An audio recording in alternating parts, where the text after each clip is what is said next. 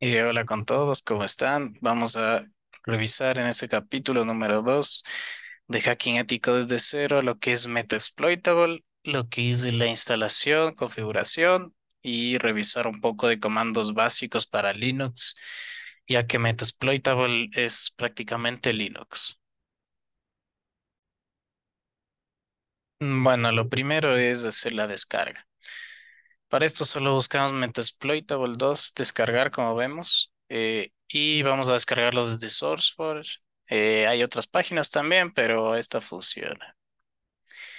Y no, no pesa mucho, como podemos ver, 865 megabytes. Yo ya lo tengo descargado, pero ustedes solamente lo descargan y les va a aparecer de esta forma.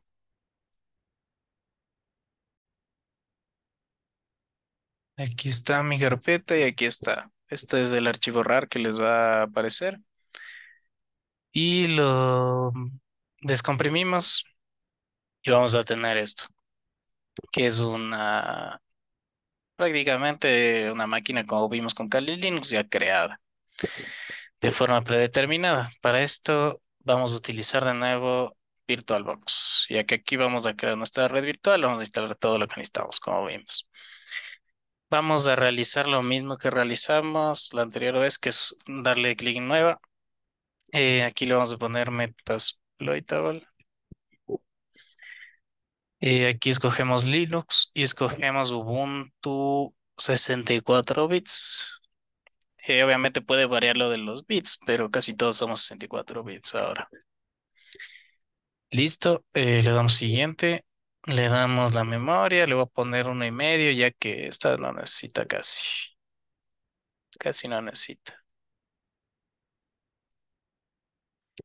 Y aquí sí le vamos a dar en usar un nuevo disco virtual igual que la otra vez, pero le damos en la carpetita, le damos agregar y vamos a buscar nuestro Metasploitable. Aquí está. Le damos a abrir.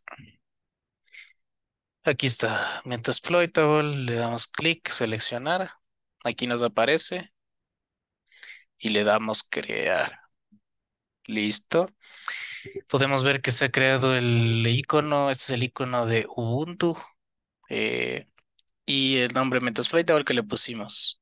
Le vamos a dar clic en detalles, configuración más bien dicho. Y vamos a añadirlo a nuestra red como hicimos eh, con la, anterior Kali Linux, una red NAT y a nuestra test network, que es la que vamos a, nuestra red interna, ¿no? De pruebas. Aceptar.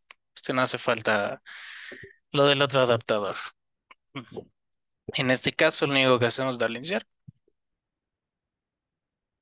Como vemos, el- la ventaja de descargar eh, máquinas ya preinstaladas es que nos ahorramos bastante de la instalación.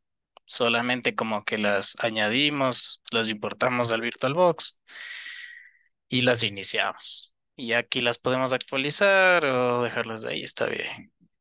Pues ahí se está iniciando lo que es Metasploitable. Lo voy a hacer más grande.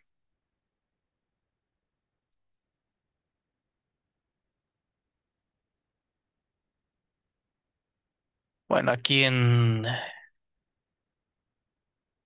en ver, uno puede modificar, ¿no? Escalar a ciento tanto, redimensionar, si es que uno quiere más, más tamaño, ¿no? Por ejemplo, lo voy a poner a 150. Aunque aquí no es eh, tan recomendable para lo que es Metasploitable, ¿no? Vamos a dejarlo 125, está perfecto, ya. Listo. Entonces, eh, ¿qué es Metasploit? Vamos a, aquí nos dice login with, nos da eh, las credenciales, ¿no? Es MSF admin y también el mismo password, MSF admin y enter. Y aquí dice Ubuntu Constant Data, listo, se ha inicializado, como podemos ver. Ya le ponemos, ya podemos ejecutar comandos, ¿no? En msfmin arroba metasploit, que hemos inicializado. Entonces, eh, vamos a ver ciertos comandos básicos. Eh, por ejemplo, nosotros ponemos pwd, este nos da el, la ruta actual, ¿no? Esta ruta que dice home msadmin es como esta de aquí, ¿no? Estas rutas que nos salen aquí, solo que a nivel de consola. Es importante tener claro. ¿Y cómo nos movemos? Pues con cd, que es command directory, punto a punto, regresamos, ¿no? Entonces, si vemos, hemos regresado una carpetita. Podemos eh, ver qué hay dentro con dir o con ls también, que son comandos para ver lo que hay dentro de la carpeta en cual estamos. No estamos en la carpeta home. No, perdón, estamos en la carpeta msfadmin. Podemos ver que está dentro eh, msfadmin. No, sí estamos en home. Exacto, estamos en home. Por eso se ve la carpeta msfadmin. Por ejemplo, si queremos volver a entrar donde estábamos, le damos cd msfadmin. Y ahí es donde estábamos, ¿no? Si le damos eh, ls, nos sale vulnerable. ¿Qué es lo que está dentro de la carpeta, no? Eso que dice vulnerable. Eh, volvemos a salir, cd punto punto, cd espacio punto punto. Eh, entramos a otra carpeta, por ejemplo, a usuario, ¿no? Vemos que hay tres, cuatro carpetas. FTP, msfadmin, service y user. Por ejemplo, si queremos entrar a user, es cd user.